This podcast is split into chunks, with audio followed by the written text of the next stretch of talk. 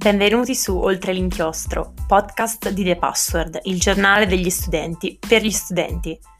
Le sfide e le difficoltà che gli universitari incontrano ogni giorno non sono di certo poche, lo sappiamo bene. Abbiamo deciso di metterci la voce, trattando qua i più svariati aspetti della vita universitaria e molto altro.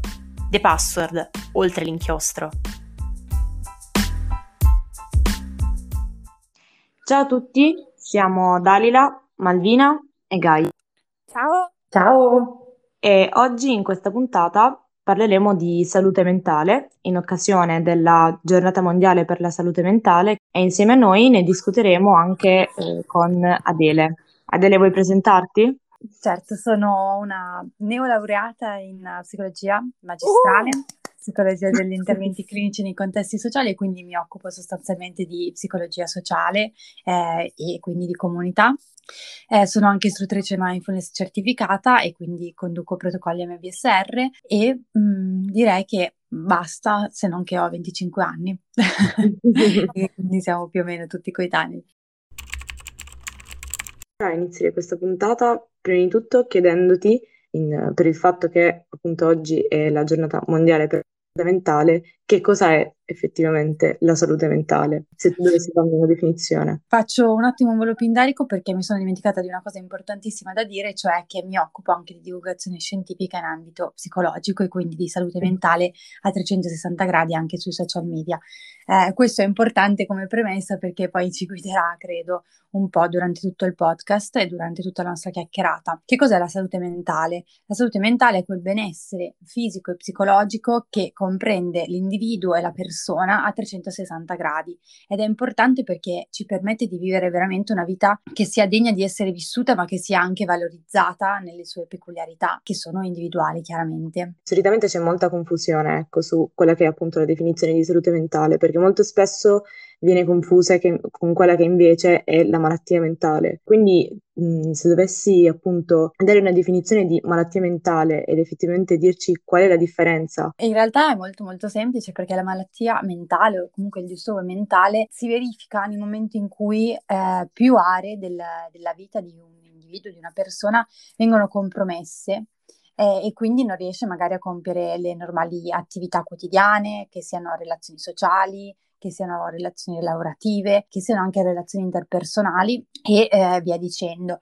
Con la salute mentale invece intendiamo proprio la salute completamente, quindi effettivamente come sta l'individuo, come sta la persona, che forse è meglio di individuo, e che poi può attraversare delle fatiche, ma che sicuramente non vanno a compromettere l'intero funzionamento personale e ehm, sociale della persona forse è la cosa macroscopica eh, della differenza tra malattie e salute.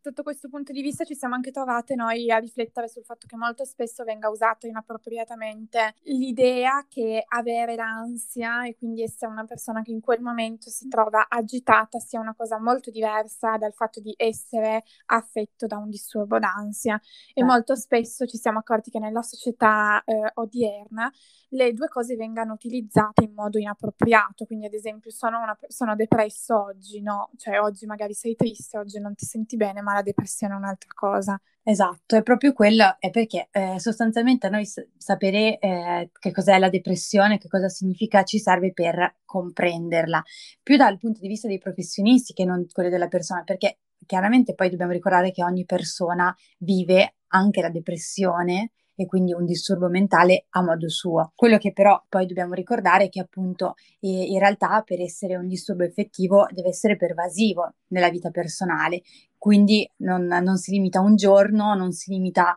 a una determinata azione. In realtà questo tentativo nostro di pensare di essere depressi dopo una giornata triste è sostanzialmente perché ci diamo un'etichetta che è molto confortante, ci fa sentire comunque al sicuro perché cerchiamo di riconoscere qualcosa, però l'etichetta al tempo stesso è anche molto limitante, perché noi non, effettivamente da una parte se una, un giorno siamo tristi non siamo depressi e dall'altra se poi siamo depressi non siamo noi la depressione, ok? Quindi è proprio una, una questione di eh, riuscire a, a, comprendere che le etichette diagnostiche sono utili nel momento in cui possono servire al professionista, al paziente insieme per lavorare sulla propria salute mentale, ma che eh, non sono motivo di eh, categorizzazione sia personale verso di noi, ma anche verso gli altri, perché quante volte ci capita di dire ah, quello lì è XY, magari pensando a un disturbo mentale, quando in realtà magari no, magari non lo sappiamo e, e soprattutto non è necessario, solo che ci serve per, ci aiuta a comprendere. Quindi insomma si, si, può dire che eh, anche ultimamente effettivamente mh, le campagne di sensibilizzazione, sensibilizzazione, stanno facendo un ottimo lavoro da, su questo fronte, nel senso che eh, stanno aiutando a eh, comprendere effettivamente cos'è la salute mentale, però l'altra faccia della medaglia è anche che sta aumentando questa tendenza ad autodiagnosticarsi malattie mentali che poi ovviamente non corrispondono alla realtà perché comunque come hai anche già ribadito tu, il passare dei periodi di disordine, tra virgolette, mentale in cui eh, ci sentiamo un po' più tristi, un po' più arrabbiati, sono, fanno parte della salute mentale quindi eh, volevo chiederti, secondo te, in questo senso, le campagne di sensibilizzazione possono fare qualcosa per aiutare a discernere quella che è la, tra la salute e la malattia mentale o cosa si potrebbe fare in merito? Allora, sicuramente eh, le campagne di sensibilizzazione per la salute mentale sono molto utili perché vanno a colpire, se, se, così si può dire, ma nel segno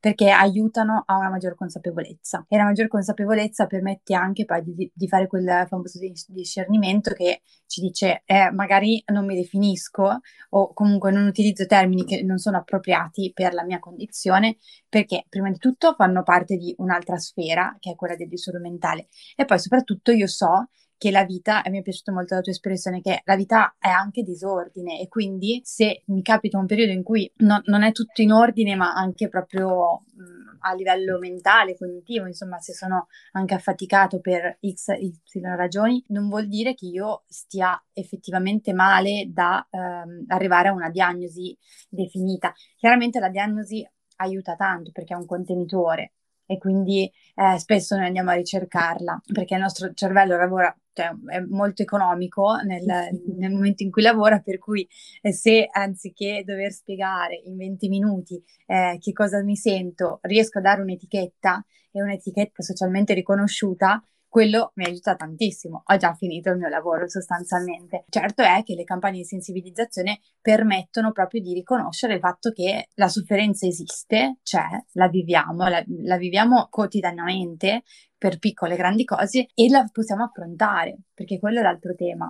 Perché effettivamente poi magari sembrano cose molto più grandi di noi, quando in realtà semplicemente dobbiamo anche metterci nell'ottica che il benessere e il malessere quotidiano fanno parte della vita. Dobbiamo un po' uscire, okay. secondo me, dalla, dall'ottica idilliaca in cui la vita è tutta sempre felice, a un po' quella mh, felicità posticcia. Anche però senza sottovalutare ovviamente i problemi eh, sì. davanti ai quali ci troviamo, perché spesso purtroppo succede anche questo, cioè ok sto male ma non sarà niente, passerà e poi col tempo purtroppo ci si rende conto che forse intervenire un po' prima avrebbe permesso di risparmiarsi tante sofferenze e anche, insomma, tante testate nel muro. certo, certo, infatti questo è l'altro lato de- della medaglia, mai, sovrastim- mai, sovrastimare ma nemmeno sottostimare. Eh, come si fa? Beh, da soli è quasi impossibile, cioè io sono sempre convinta che l'aiuto esterno, ehm, che sia eh, inizialmente di qualcuno che ci possa accogliere nella nostra sofferenza e che sia poi successivamente un professionista, è fondamentale e che quindi anche chiedere aiuto è un passo molto importante che ci permette poi di percorrere i passi successivi con un pochino più di sicurezza, che non vuol dire che se chiedo aiuto poi passa tutto, perché ci vorrà il tempo che ci vorrà, però intanto eh, ho messo davanti al tavolo sostanzialmente quello che c'è, quello che provo, quello che sento e poi cerco di dargli una forma, un nome, una, un, un, significato, un senso, perché comunque ogni evento che viviamo, ogni situazione che viviamo fa parte della nostra vita, quindi ma- maggiormente gli diamo senso e significato, maggiormente poi riusciamo anche a integrarla nella nostra visione di noi. Ricollegandosi un po' a quello che aveva detto prima Davida, cioè il fatto di cercare di darsi un'etichetta socialmente accettata. In realtà socialmente accettata forse fino a un certo punto, perché appunto vi è un forte comunque stigma per quanto riguarda le malattie mentali, per quanto riguarda anche il richiedere un aiuto a livello psicologico, psichiatrico che possa essere, e quindi anche il di fatto muovere, il chiedere aiuto, il portare avanti una richiesta d'aiuto diventa in realtà spesso complicato davanti a, magari a genitori, amici, parenti che no, vabbè, ma non è niente, non, figurati se appunto sei depresso, se sono un po' triste, capita a tutti, eh, dipende. è vero, è verissimo, anche perché sicuramente chiedere aiuto non è facile, un po' l'abbiamo provato tutti, credo, che si, si tratti di piccole o grandi cose, che si, sia un aiuto psicologico effettivo o che sia anche un, banalmente un aiuto, non lo so, a, a fare qualcosa di, di, specifico altro. Perché? Perché lo stigma attorno alla salute mentale è ancora molto forte, è, è ancora molto presente. Per cercare di ridurlo ci sono molti tentativi che stiamo cercando di fare. Primo è quello di parlarne, perché solo parlandone poi riusciamo effettivamente a, ad agire e a portare un cambiamento, che è un cambiamento proprio goccia doppio goccia, quindi non è una cosa dall'oggi al domani però intanto impariamo a riconoscere il fatto che ci sia la possibilità di parlarne, perché se prima era un tabù, dallo psicologo, ma sei, cioè, ma dallo psicologo ma sei pazzo? Matti, esatto, quindi proprio se dallo psicologo ci vanno solo i matti, tu vai dallo psicologo, tu sei matto. No, però capisco che mh, sia ancora faticoso uscire da quest'ottica, perché non è semplice mettersi in gioco e mettersi in discussione anche, perché ehm, ne va anche della nostra idea pregressa. Allora, se, se ehm, poi mi capiterà di andare allo, dallo psicologo, allora anch'io sono matto?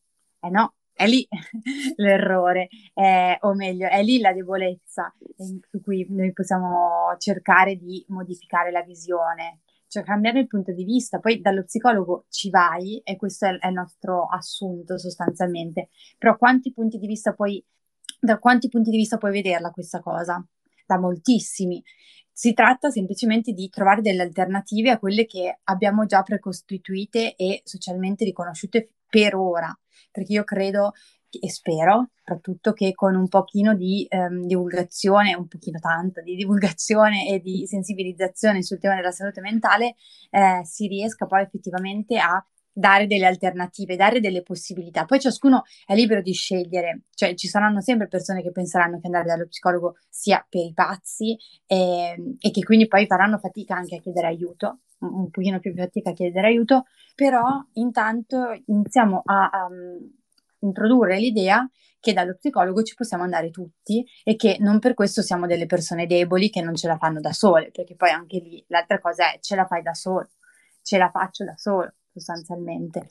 E l'altra cosa è anche il fatto che spesso magari qualcuno pensa, vabbè ma sono un tuo amico, parla con me, che ti serve eh. andare dallo psicologo? No, sono due cose un po' diverse in realtà. Cioè sì, bello avere gli amici con cui parlare, ma non è la stessa cosa avere un supporto sì. psicologico da uno specialista e invece appunto parlare con un amico, anche perché... Le due cose non si escludono a vicenda, quindi è buono saperlo.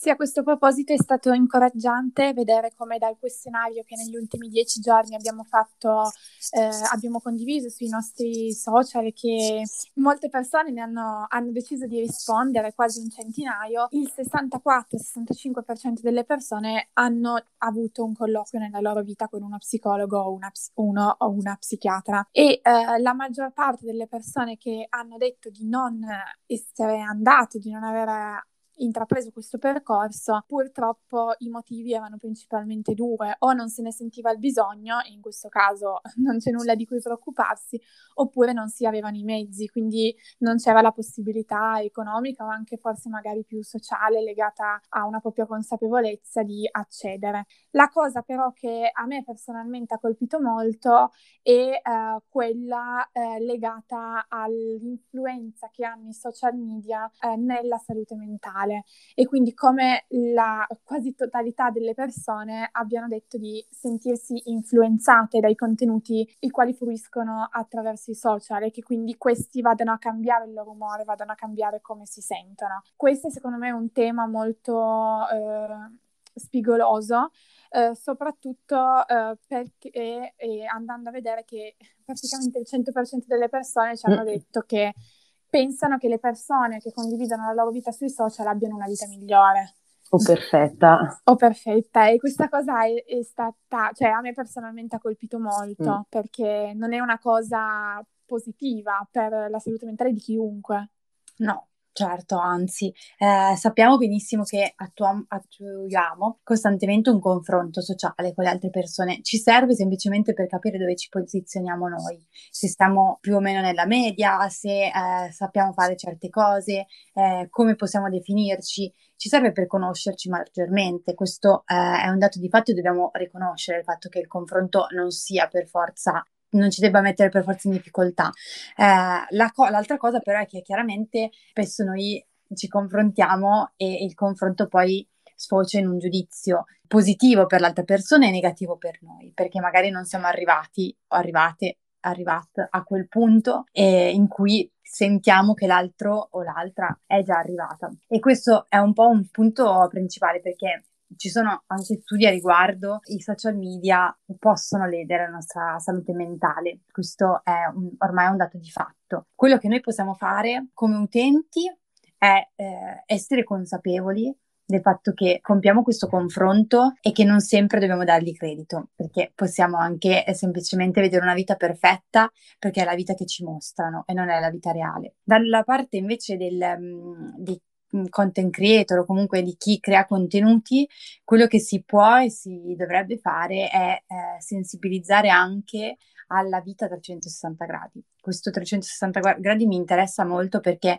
vuol dire che mh, non c'è niente di dicotomico, inizia e finisce ma in mezzo c'è tutto il resto. Eh, non c'è bello brutto, ma ci sono un sacco di, sfum- di sfumature eh, e così è la vita. E quindi se noi iniziamo ad, ad, educare al riconoscimento di quelle che sono le fatiche, di quelle che sono le risorse che abbiamo e che possiamo conoscere ma anche implementare, allora mostriamo alle persone un'alternativa possibile che è l'alternativa che ti dice guarda che tra il bianco e il nero ci sono un sacco di sfumature di grigio, tu ti puoi posizionare in una di queste sfumature di grigio e vai bene così. Cioè non è che se sei bianco vai benissimo, vai grande, se sei nero pessimo. No, cioè tu comunque hai una buona cala, eh, un buon range di possibilità per stare bene e per stare bene nonostante tutto, quindi anche nonostante la fatica che è eh, insita. Sì, esatto, infatti molte persone dicono che mm, spesso quando le mm, content creator o comunque le persone che tendono più a condividere la loro vita vanno a sottolineare anche le proprie debolezze si sentono capiti e mm. questo ha un, ha un, influsso positivo. Cosa vuol dire? Che stanno avvenendo dei passi avanti che non sono da poco e che sicuramente gioveranno a chi verrà dopo e a chi inizierà a usufruire dei social network in questi ultimi periodi. Sì, no, no, certo. Eh ehm, riuscire a riconoscersi in un vissuto altro, eh, con la consapevolezza che non sarà esattamente lo stesso vissuto, ma che ci può aiutare nel capire che non siamo da soli o da sole, è già veramente un passo avanti, perché se prima era tutta una vita da copertina, veramente luccicante. Mm. Ora, pian piano, se uno sa riconoscere le persone re- anche reali, ma mi viene da dire proprio um, trasparenti, che sanno mostrarsi per quello che sono e non per quello che vorrebbero essere, eh, o per quello che vogliono far vedere al resto, andiamo verso una maggior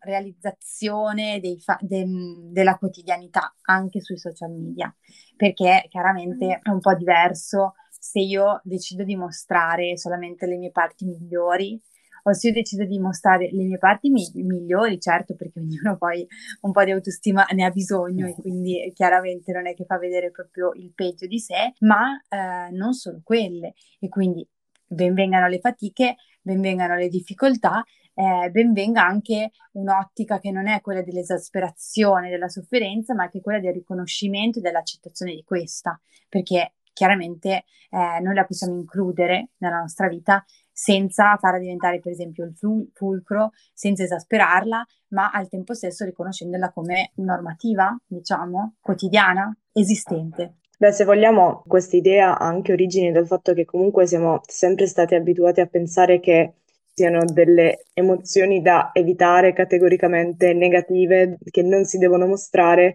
e delle emozioni invece positive, belle, che è bello mostrare, quando in realtà le emozioni sono emozioni e come tali vanno esplorate tutte quante. A questo proposito volevo vedere un TED, TED, Talk di una psicologa, si chiama Susan David, in particolare diciamo, fa questa TED Talk in cui si concentra in realtà anche su altri argomenti come quello della positività tossica, che ovviamente è un altro, un'altra di quelle piaghe, ecco, se vogliamo, che sui social, sui, sui social viene eh, molto alimentata. E le dice che appunto le persone vanno da lei e gli dicono io non mi voglio sentire in questo modo e eh, lei solitamente risponde che è giusto sentirsi così, ma è qualcosa che vogliono le persone morte in un certo senso, eh, perché appunto eh, non, non, possiamo evitare i sentimenti negativi nella vita, non saremo umani altrimenti.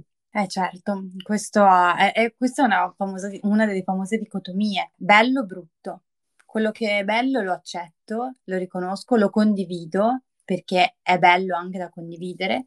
Quello che è brutto invece vorrei che non, non esistesse, ma il dolore, la sofferenza non sono facili da gestire e quindi eh, soprattutto quando sono anche prolungati nel tempo sembrano dei periodi infiniti e quindi la cosa migliore da fare è bah, cioè, tipo, lanciarli via eh, allontanarsi e allontanarsene nel, nel minor tempo possibile perché meno tempo ci sto, meno soffro. Ci hanno abituato così quando eravamo piccoli, non piangere, non è successo mm. niente, ma, ma, non fare la bambina. Non cioè, fare la musona, sorridi, esatto, dai. Esatto, senza, ricon- senza, dare valore e riconoscimento a quelle emozioni che ci stanno dicendo qualcosa, perché effettivamente quello che dice Susan David, vero? Sì, lei, sì, sì. che le persone, solo le persone che non stanno vivendo effettivamente eh, riescono a, ad eliminare una gamma di emozioni. Noi n- non possiamo farlo perché semplicemente nel, nella scala nel nostro range c'è la felicità, ma c'è anche la tristezza. Mi, quando parlavi mi veniva in mente il film Inside Out, il film animato. Bellino! Eh, tristezza viene, circo, viene nascosta, comunque recintata lontano da tutti, che se ne deve stare lì perché lei non si deve muovere, perché c'è Gioia che deve un po' avere il polso della situazione. Cosa succede? Che questa tristezza rimane aggrovigliata in se stessa. Quello che invece noi possiamo fare è che la convivenza fra queste emozioni, che vabbè, lì sono anche ben rappresentate in maniera eh, simpatica, però devono convivere. Ci può essere una e ci può essere l'altra. O una o l'altra, no, perché allora lì arriva la sofferenza. Nel momento in cui io accetto il fatto che sto male, che eh, sono triste, che eh, sto affrontando un momento faticoso, eh, riesco anche a partire da lì, da quel riconoscimento, da quella consapevolezza, a fare dei passi avanti, che non siano dei passi da gigante, ma che magari, e non sono neanche un percorso lineare, ma che magari ci portano poi pian piano a maggiori consapevolezze, a novità, a uh, un benessere migliore, quindi a una salute mentale che effettivamente si possa chiamare tale. È importante ricordare che chiar- chiaramente il cambiamento non è lineare e che quindi posso posso essere immensamente felice e posso essere immensamente triste e le due cose possono esistere e possono stare insieme. Ci sono momenti in cui il, il percorso può essere verso l'alto, arrivi a un certo punto, riscendi, risali, riscendi, risali. Eh, non vuol dire che la vita sarà tutta un, un su giù, su giù, su giù, ma che magari in certi momenti noteremo molto di più questa tristezza e questa gioia, tristezza e gioia, e, e che stanno insieme. Volevo un attimo ritornare a, a quando hai parlato appunto, a, a quando anzi Malvina appunto ha parlato eh, dello stigma degli psicologi, anche eh, Gaia nel, nel, questionario ha effettivamente evidenziato il fatto che molte persone decidono di non andare dallo psicologo perché pensano di non poterselo permettere. E io quello che ti volevo chiedere è effettivamente è così, cioè chi effettivamente non ha la possibilità economica di potersi permettere un percorso da uno psicologo può avere comunque accesso a un supporto? Allora, sì, assolutamente. La difficoltà principale è il fatto che siano poco conosciute queste realtà, che possono essere consultori, perché possono essere associazioni di psicologi che forniscono eh, sportelli eh, psicologici gratuiti o a, pe- a prezzi calmierati. Eh, la cosa ancora ad, ad, oggi, la cosa che è mm, più faticosa è riuscire a trovarli eh, perché se i consultori ci sono, sono presenti e con una breve ricerca su internet, per fortuna adesso abbiamo internet, riusciamo anche a trovare quello più vicino al, al posto in cui abitiamo, per le associazioni è un pochino più difficile farsi conoscere. Eh, per questo secondo me anche i social sono molto utili perché ci permettono di creare una rete di supporto che sia molto più che svolga un ruolo da contenitore, cioè sui social trovi qualcosa, chiaramente non tutto perché magari ci sono realtà anche più piccoline che non, non sono sui social ma eh, lavorano attivamente sul territorio e che quindi vanno conosciute. Secondo me quello che servirebbe è più conoscenza da parte generale da parte di tutti, cioè la possibilità di parlarne, di scambiarsi questi, questo tipo di informazioni, perché come eh, parliamo del fisioterapista più bravo della città, come parliamo dei, delle associazioni che fanno fare i compiti ai ragazzi, possiamo parlare delle associazioni che fanno, forniscono sostanzialmente supporto psicologico. Eh, dovrebbe entrare un pochino di più nella, nell'ottica quotidiana, delle, anche delle conversazioni semplicemente, e che soprattutto magari nelle scuole, eh, nei consultori, nelle parrocchie, queste informazioni siano usufruibili da tutti e che quindi uno sappia a chi può andare a rivolgersi, perché uno dei grandi limiti è che eh, magari uno sa di avere bisogno, ma non sa a chi rivolgersi, cioè dove andare, perché magari non se lo può permettere. Poi chiaramente qua, secondo me, e poi concludo questa parte, ma arriviamo in, in, anche qua in uno stereotipo, cioè lo psicologo costa tanto, quindi io non ci posso andare perché è vero in parte, perché non tutti gli psicologi, ma cioè la maggior parte, se il primo colloquio è eh, settato su una certa cifra perché è uguale per tutti, poi magari c'è la possibilità di discutere insieme e con un contratto fra terapeuta, psicologo e ehm, paziente di un prezzo che possa andare incontro alle esigenze eh, di, di, entrambi sostanzialmente, perché chiaramente un, un, supporto psicologico gratuito è diverso poi da, da, uno a pagamento, però la sostanza è sempre la stessa, cioè è supporto psicologico, quello sì. Comunque i consultori sono la prima, secondo me, l'entry level per tutti, cioè quando ci dobbiamo appro- approcciare a, a una richiesta eh, di aiuto, Ecco, se non sappiamo dove, dove, andare, se non abbiamo amici, parenti, medico di base che ci possa consigliare o che se non vogliamo perché vogliamo fare un'autonomia, il consultorio è una, un buon inizio. Oh, la cosa che volevo dire, poi ti lasciamo andare, ti liberiamo, era solo che appunto io ho un po' questo pensiero sbagliato del fatto che per quanto riguarda ora non vorrei usare il termine sbagliato, ma un qualsiasi problema a livello mentale, quindi quando si tratta di curare la propria salute mentale, questa possa sempre passare in un secondo piano, cioè ok ho un problema, ma sì, non importa, però in realtà appunto, riprendendo l'esempio del fisioterapista, se hai male alla schiena, vai a fare una visita dal fisioterapista o dall'ortopedico, se hai male ai denti, vai dal dentista, quindi se senti che non stai bene, perché non dovresti ricercare un supporto psicologico? Cioè, alla fine, come investi sulla tua schiena, è un investimento sulla tua salute mentale, è un investimento sul tuo futuro e sulla, sulla tua vita. Quindi, spesso questa cosa invece viene ritenuta come a parte, ma in realtà è comunque una parte del nostro corpo, è una parte importante della nostra vita, della nostra anima, quindi va curata anche quella. Eh sì, è proprio un investimento per il nostro futuro, mi è piaciuta questa espressione, perché ehm, è così, nel senso che magari noi i cambiamenti li vedremo fra anni, però intanto iniziamo a lavorare su quello che c'è adesso e eh, coltiviamo quello che siamo realmente, eh, ci permettiamo uno spazio di ascolto di noi, che non, non sempre ci, ci concediamo, perché chiaramente anche fare i conti con ciò che è difficile eh, ciò che è faticoso ci mette in gioco e ci fa fare tanta fatica in più rispetto al non pensarci, sottovalutarlo, dire vabbè ma poi tanto passa, che poi magari fa parte del percorso, cioè magari quella persona eh, avrà, avrà attraversato quel momento, quella fase in cui si diceva tanto passerà, poi si è accorta o accorto che non, non, passava e ha chiesto aiuto e lì già c'è una grandissima risorsa, riconoscere che non ce la possiamo fare da soli, che non siamo tutti invincibili, che la sofferenza la possiamo affrontare e se la affrontiamo con una persona che ci stia accanto, che sia competente nel, nel, in materia, ci permette anche di eh, accompagnarci pian piano lungo il, il percorso sostanzialmente. Dico, dobbiamo uscire dall'ottica dello psicologo o psicoterapeuta che è come il medico, mettiamola così, perché se io dal medico ci vado che ho male al braccio, il male al braccio non è che me lo faccio, non, è, non trovo io la soluzione per il mio male al braccio, mi mette il gesso, io mi tengo il gesso, eh, se è rotto.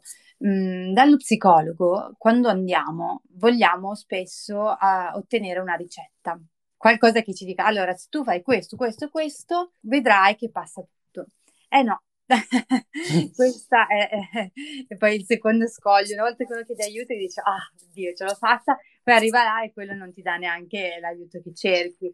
Ed è normale. Questa cosa io, eh, di questa cosa ne parlo spesso perché mi, mi, interessa tanto che passi questo messaggio. Noi siamo a parte attiva del cambiamento e questo vuol dire che ci dobbiamo, ci dobbiamo proprio mettere in gioco, dobbiamo ascoltare e non esiste una soluzione preconfezionata. Sì, esatto, lo psicologo ti insegna anche come nel momento in cui il percorso è finito aiutarti da solo e avere consapevolezza del dire ok, questo è un comportamento che mi fa stare male, come lo risolvo? E dopo un percorso che può durare mesi, anni e anni, tu eh, capisci che nel momento in cui magari perdi l'equilibrio, sei, riesci a riacquistarlo da solo. Esatto. E questa secondo me è una cosa molto utile, che tutto subito può sembrare, scusate il gioco di parole, inutile eh, andare perché sembra appunto che non serva, ma col tempo anche smettere di andare, se il percorso è stato lungo e proficuo, ha un'utilità molto grande, secondo me. Sì, a me piace sempre pensare che come futura professionista, perché ancora non lo sono,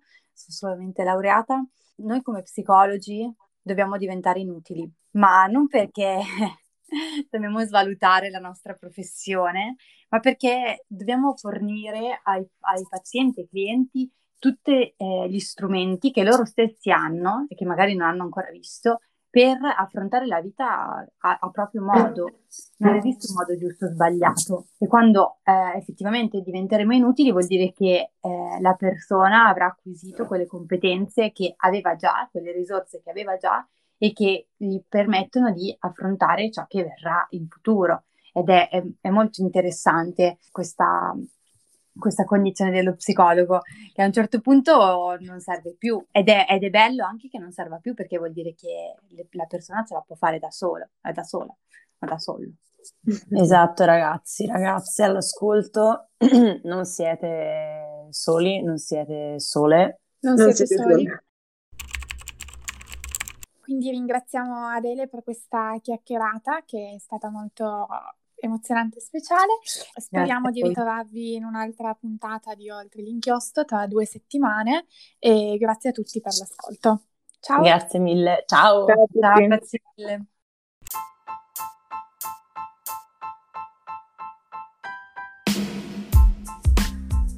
The Password, oltre l'inchiostro.